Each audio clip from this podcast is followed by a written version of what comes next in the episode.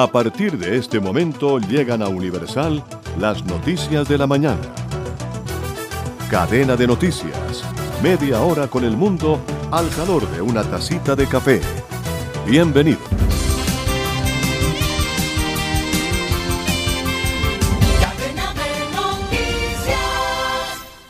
Hoy es miércoles y ya estamos dispuestos a acompañarles en cadena de noticias. 30 minutos con el mundo al calor de una tacita de café. También tenemos música y nuestros corresponsales propios. Al igual que el enlace con la radio internacional que pesa en el mundo, Voz de América y Radio Francia Internacional. Jimmy Villarreal les dice bienvenidos sean todos.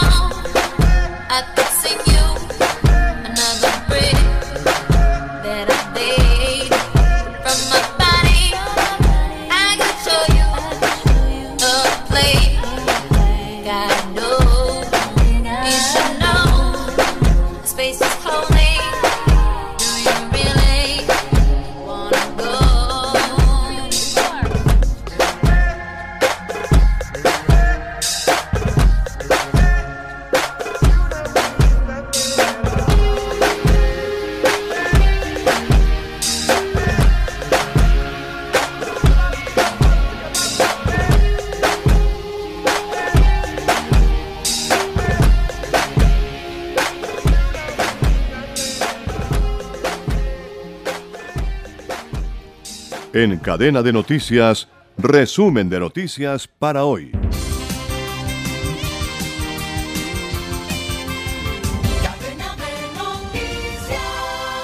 Gustavo Petro, presidente electo de Colombia, lanzó en la mañana de este martes la más dura advertencia desde que ganó las elecciones el pasado 19 de junio. No nos reten, el voto popular es mandato. Quiero producir un consenso, pero no doblegar el voto popular que quiere energías limpias, dijo en su cuenta de Twitter. El propietario público elige libremente sus miembros en las empresas que lo representen. Es la representación del pueblo, agregó un mensaje directo sobre la Junta de Ecopetrol. El mensaje de Petro es una respuesta al informe periodístico que da nombres de los integrantes de la compañía más importante del país. En el artículo del diario La República dice que los cambios durante este lapso solo podrán hacerse mediante una nueva reforma de estatutos. Aunque Petro en particular no rechaza ninguno de los nombres, dice, el propietario público elige libremente sus miembros en las empresas que lo representen, es la representación del pueblo. Una afirmación que se entiende significa que el gobierno nacional que él presidirá entre los años 2022 y 2026 quiere contar con delegados suyos en la empresa. Descarga gratis la aplicación Red Radial. Ya está disponible para Android y encuentras siempre una radio para tu gusto.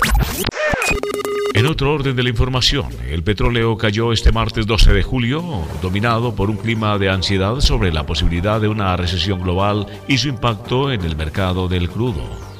El precio del Brent, del Mar del Norte y de referencia para Europa y Colombia, para entrega en septiembre cayó 7,10% a 99,49 dólares, mientras que el barril de West Texas Intermediates, referencia del crudo estadounidense con vencimiento en agosto, perdió 7,92% para ubicarse en 95,84 dólares.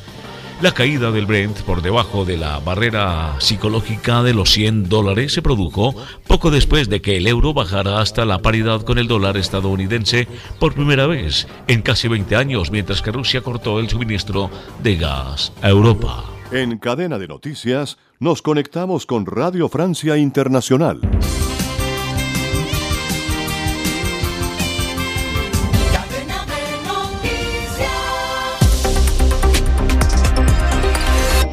Rivadeneira.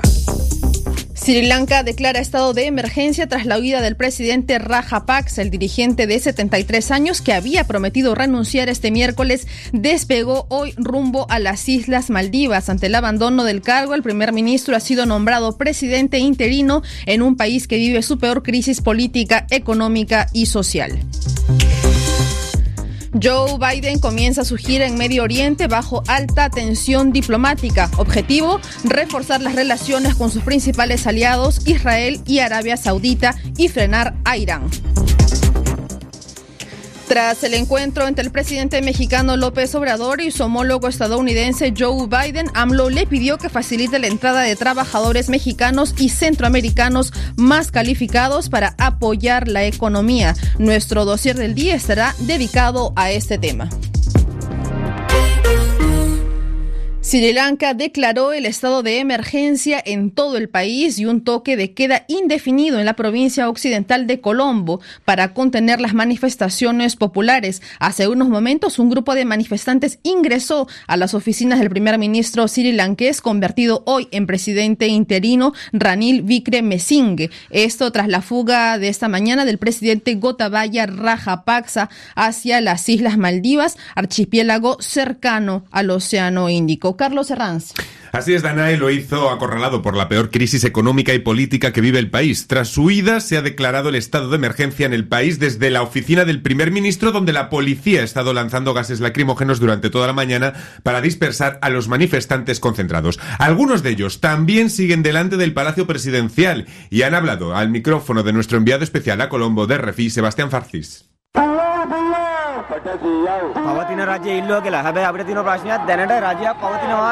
Es una situación muy incierta. No sabemos quién dirige el país. El presidente nunca estuvo ahí para dar respuesta a las demandas de nuestro movimiento de protesta y ahora huyó. Está claro que tenía miedo. Es la primera vez que un presidente se va así de Sri Lanka.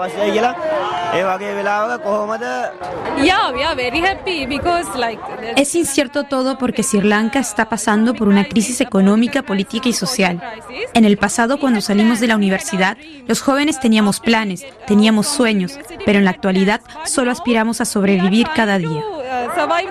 Algunos de estos manifestantes llevan tres meses en ese lugar, aunque la crisis haya estallado mediáticamente a nivel internacional desde el pasado fin de semana con la ocupación de la residencia presidencial por parte de cientos de manifestantes. La Constitución prevé ahora esta presidencia interina hasta la elección por parte del Parlamento de un diputado que ejerza el poder hasta noviembre de 2024, fin del mandato en curso. Carlos, y esto en la parte política, pero ¿cómo se ha llegado a esta crisis económica en el país? Pues Ana, las reservas de divisas de Sri Lanka están prácticamente vacías y esto afecta a sus importaciones de comida, medicinas o combustibles. El gobierno atribuye la crisis a la pandemia del coronavirus que afectó a la industria turística de Sri Lanka, uno de los principales fuentes de ingreso de divisas, pero muchos analistas apuntan a un mal manejo fiscal por parte de los poderes públicos. Además, el gobierno ha acumulado grandes deudas con otros países, entre ellos China especialmente, para financiar lo que sus críticos han llamado proyectos de infraestructura innecesarios. Gracias, Carlos Serrans. Y 11 años después de la catástrofe de Fukushima, los antiguos dirigentes del operador de la central TEPCO fueron condenados a reparar sus errores financieramente. Un tribunal de Tokio ordenó que cuatro exfuncionarios del proveedor de electricidad paguen la suma de 13 billones de yenes, lo que son 95 mil millones de euros, por no haber evitado el accidente de la central nuclear de Fukushima en 2011. Vamos a Medio Oriente, donde el presidente Joe Biden deberá hacer un nuevo ejercicio de equilibrista como parte de su primera gira por Oriente Próximo.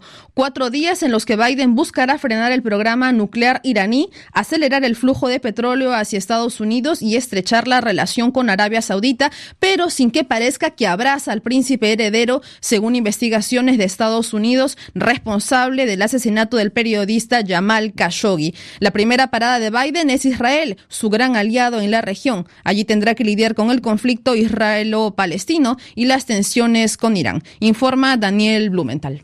Cuando en Israel el timón está en manos de un primer ministro novicio y temporario y las elecciones generales que podrían volver a instalar a Benjamin Netanyahu en el poder se celebrarán el próximo mes de noviembre, como así también los comicios de medio término en Estados Unidos, Joe Biden aterriza en Israel principalmente para el beneficio de ambos y la fotografía conjunta con Yair Lapid. Después de ser recibido en el aeropuerto Ben Gurion, el presidente de Estados Unidos será transportado al Museo del Holocausto Yad Vashem en Jerusalén, donde depositará una corona de flores junto al fuego eterno acompañado por el presidente israelí Yitzhak Herzog.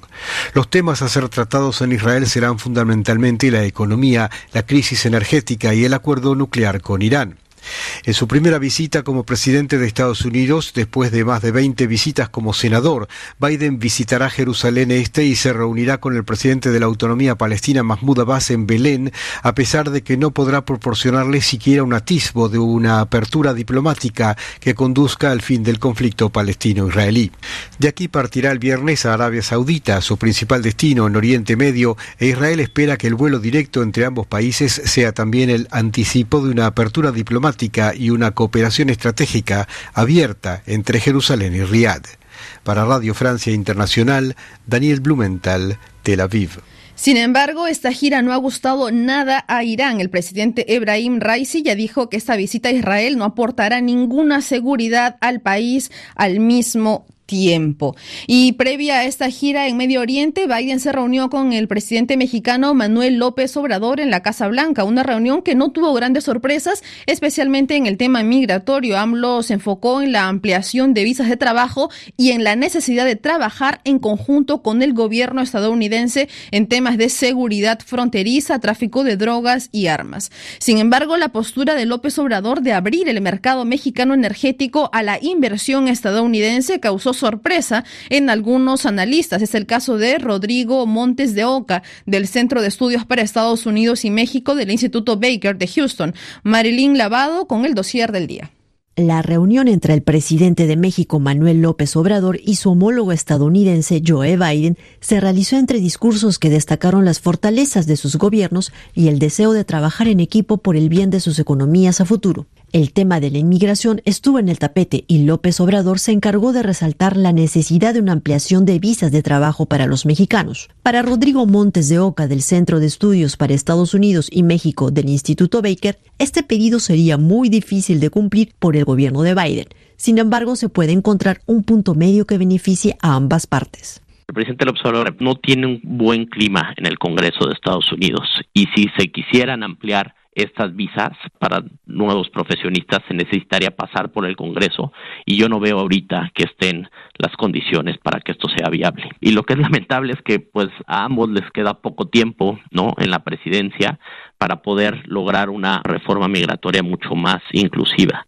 Alguna medida que se pudiera obtener es que sí pudiera haber una extensión en las visas temporales, pero le digo únicamente para el sector agrario. Veo muy complicado sin una reforma legislativa que tenga que pasar por el Congreso que se pueda extender estas visas migratorias a otras profesiones. Sobre el tema económico, Montes de Oca destacó que el discurso del presidente mexicano fue de apertura a los mercados estadounidenses cuando en años anteriores defendía una estrategia más nacionalista. Eh, esto sí un poco contrario al estilo del presidente López Obrador. A mí me sorprendió para bien que llevara una propuesta tan concreta. Yo creo que lo que estaba ofreciendo en un principio era como moneda cambio para que el presidente de Estados Unidos se comprometiera de alguna forma más fuerte hacia la reforma migratoria. Sabemos que el presidente López Obrador tiene una agenda en materia energética sumamente nacionalista. Entonces el hecho que haya puesto estas cuestiones bajo la mesa, pues yo creo que es un poco para tranquilizar sobre todo al Congreso en Estados Unidos que ha presentado muchos documentos de quejas, ¿no? sobre discriminación hacia las empresas americanas que están invirtiendo en el sector energético en México. En el caso de la seguridad fronteriza, Biden abordó el tema del tráfico de fentanilo e hizo un llamado a López Obrador para unirse a la estrategia que busca enfrentar su contrabando. Solo queda esperar que el resultado de esta reunión se traduzca en acuerdos que puedan ser realizados de manera bilateral.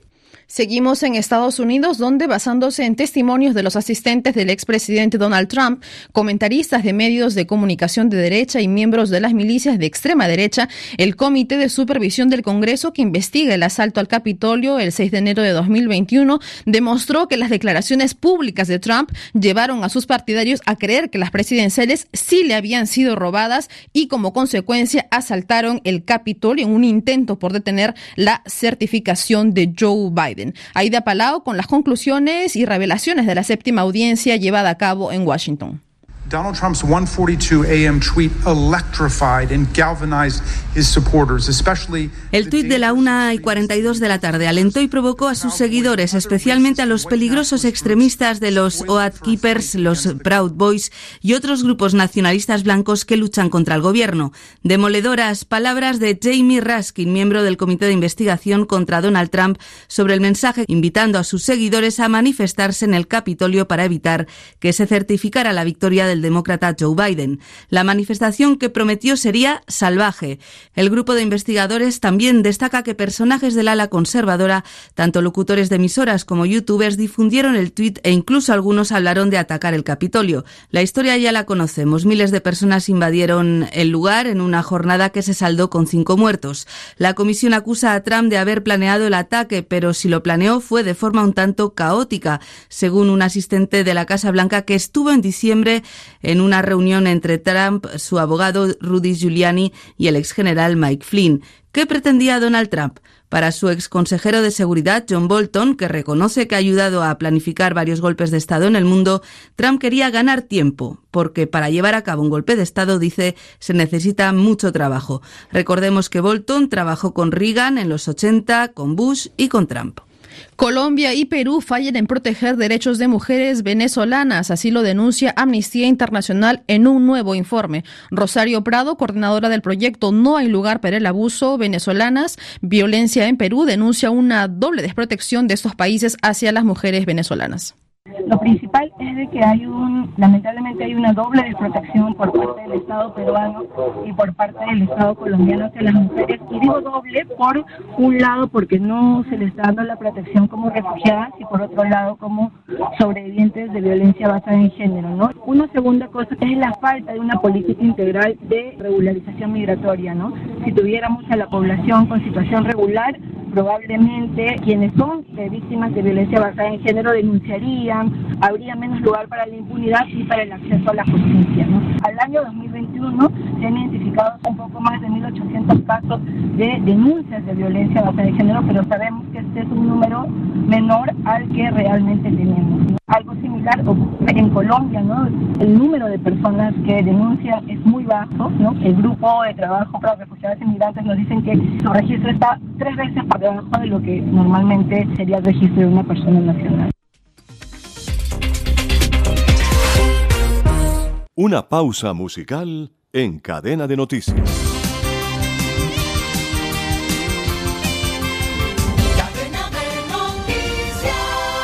Flashback con Jimmy Villarreal.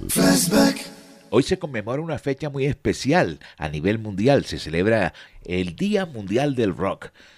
El motivo principal de la elección de esta fecha fue para conmemorar la realización del megaconcierto de rock llamado Live Aid, celebrado el 13 de julio del año de 1985, el cual contó con la presencia de importantes bandas e integrantes del género procedentes de Europa, Estados Unidos, con el fin de recaudar fondos a beneficio de Somalia y Etiopía, países del continente africano que atravesaban por una severa crisis de hambruna.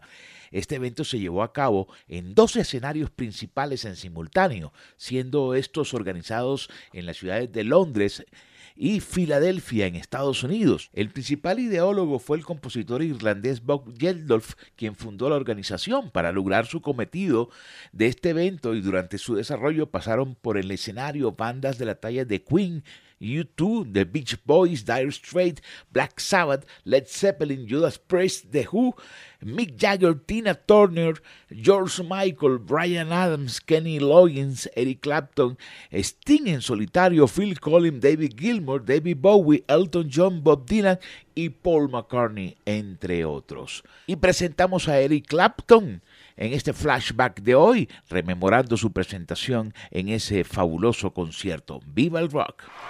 Welcome to the fourth uh, Crossroads Guitar Festival. Thanks for coming. Thank you.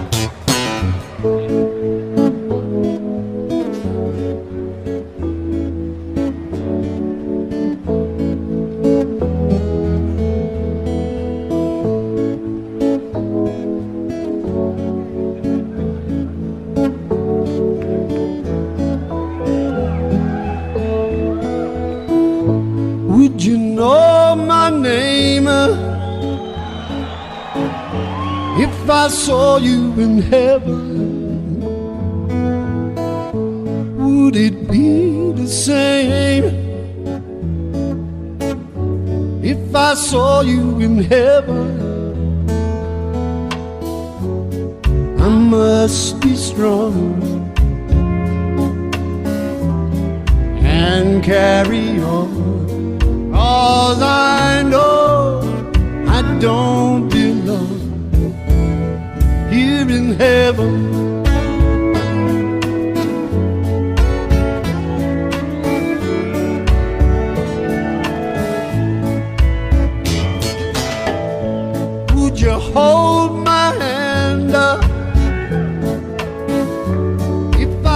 You in heaven?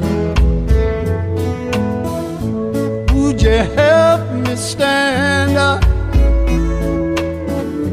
If I saw you in heaven, I'll find my way through night and day. Cause I know I just can't stay heaven.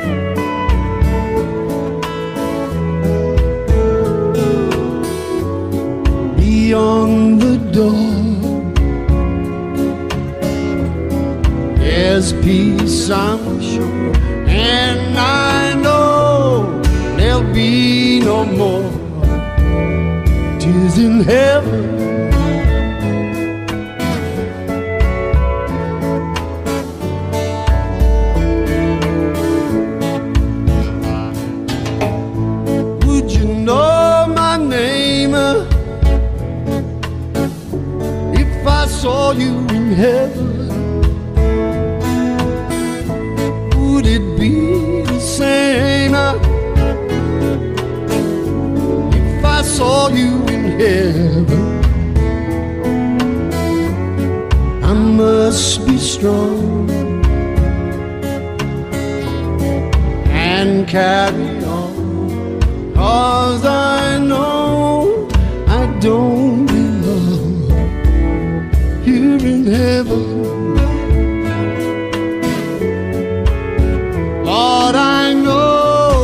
don't belong here in heaven.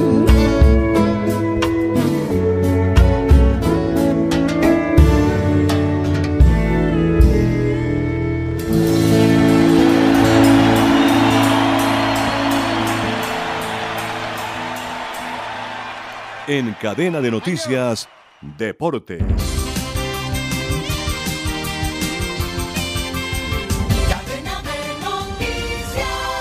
El Tour de Francia 2022 continúa hoy con una gran etapa de alta montaña que puede traer cambios en la general. 151.7 kilómetros separan el punto de partida en Albertville de la meta que será en Col du Granon. Esta jornada será la segunda con mayor desnivel de la presente edición, pues la jornada va a arrancar con un tramo ideal para embaladores y después desde ese punto empezarán los puertos de montaña. El primero es de segunda categoría en Montvernier. El segundo puerto será en Col du Telegraph, que es de primera categoría y el tercer puerto de montaña será determinante no solo en la jornada, sino en la clasificación general. Se trata de una escalada de categoría especial entre los kilómetros 89 y 107.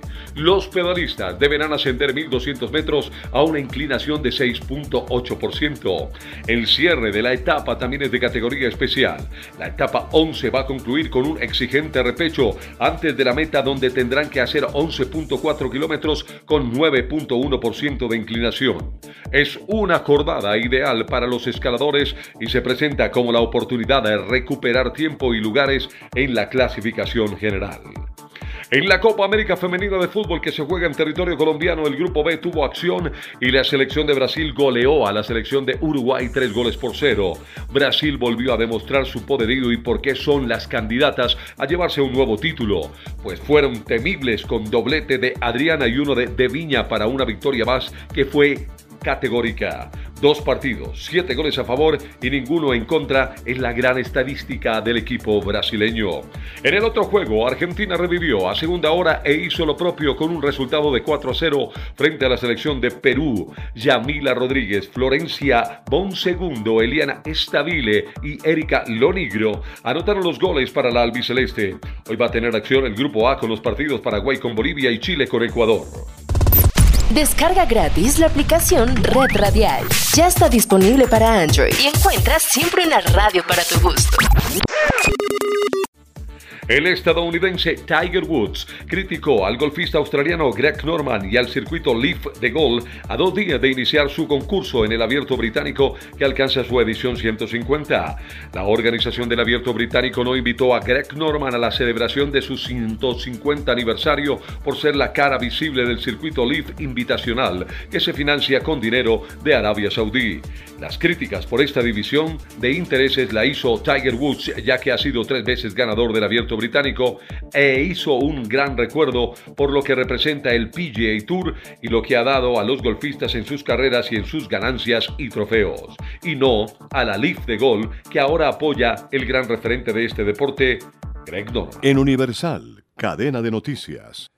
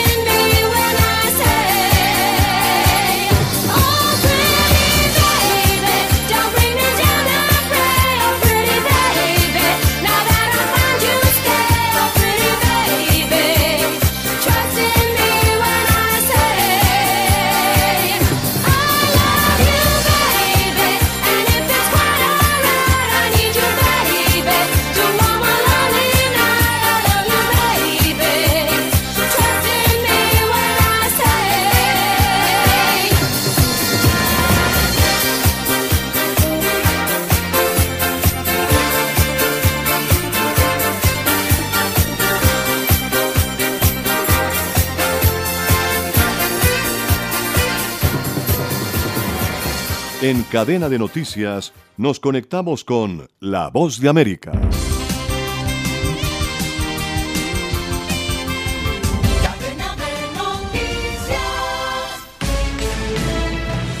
Este es un avance informativo de La Voz de América. Desde Washington les informa Henry Llanos.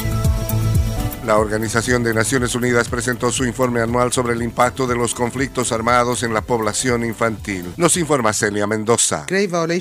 Las violaciones graves contra los niños están intrínsecamente vinculadas a los conflictos que se desarrollan en todo el mundo. El conflicto armado tiene un impacto devastador en los vulnerables y los débiles y deja a los niños afectados de manera desproporcionada. Y el año pasado realmente no fue diferente. Afirmó Virginia Gamba, representante especial del secretario general para los niños y el conflicto armado, quien reiteró la amenaza amenaza constante de las minas antipersonales para los menores, inclusive una vez finaliza un conflicto. Celia Mendoza, Voz de América, Naciones Unidas. Acompáñenos de lunes a viernes con las noticias del mundo del entretenimiento, lo mejor del cine.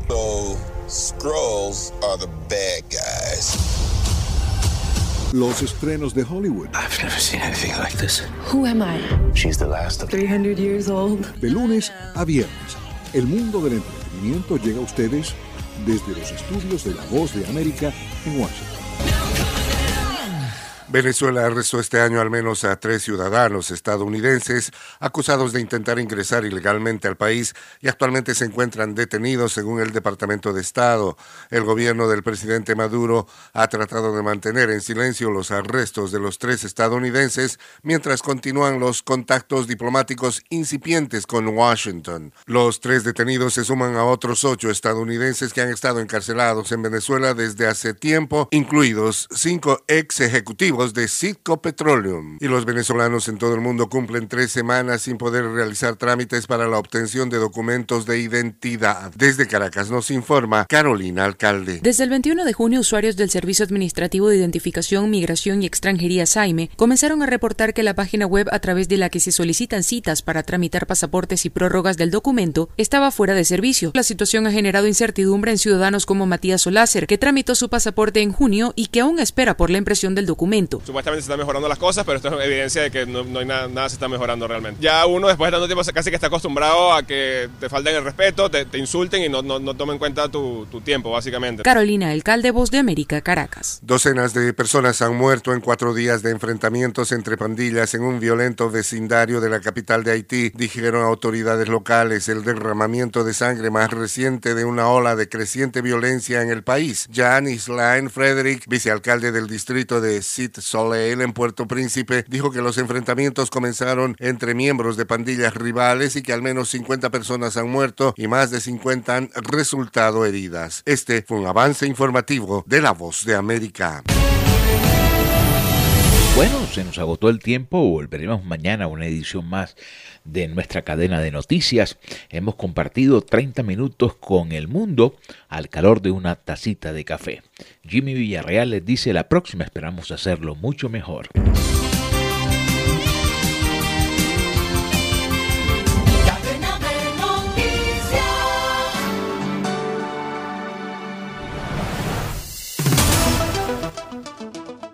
Se nos agotó el tiempo.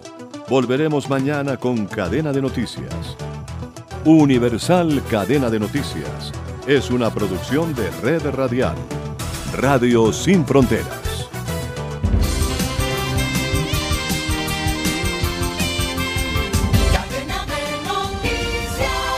Este programa también puede escucharse como podcast en Spotify, Apple Podcast, Google Podcast o en nuestra página web www.redradial.co. Búscanos en tu plataforma preferida de podcast como Red Radial.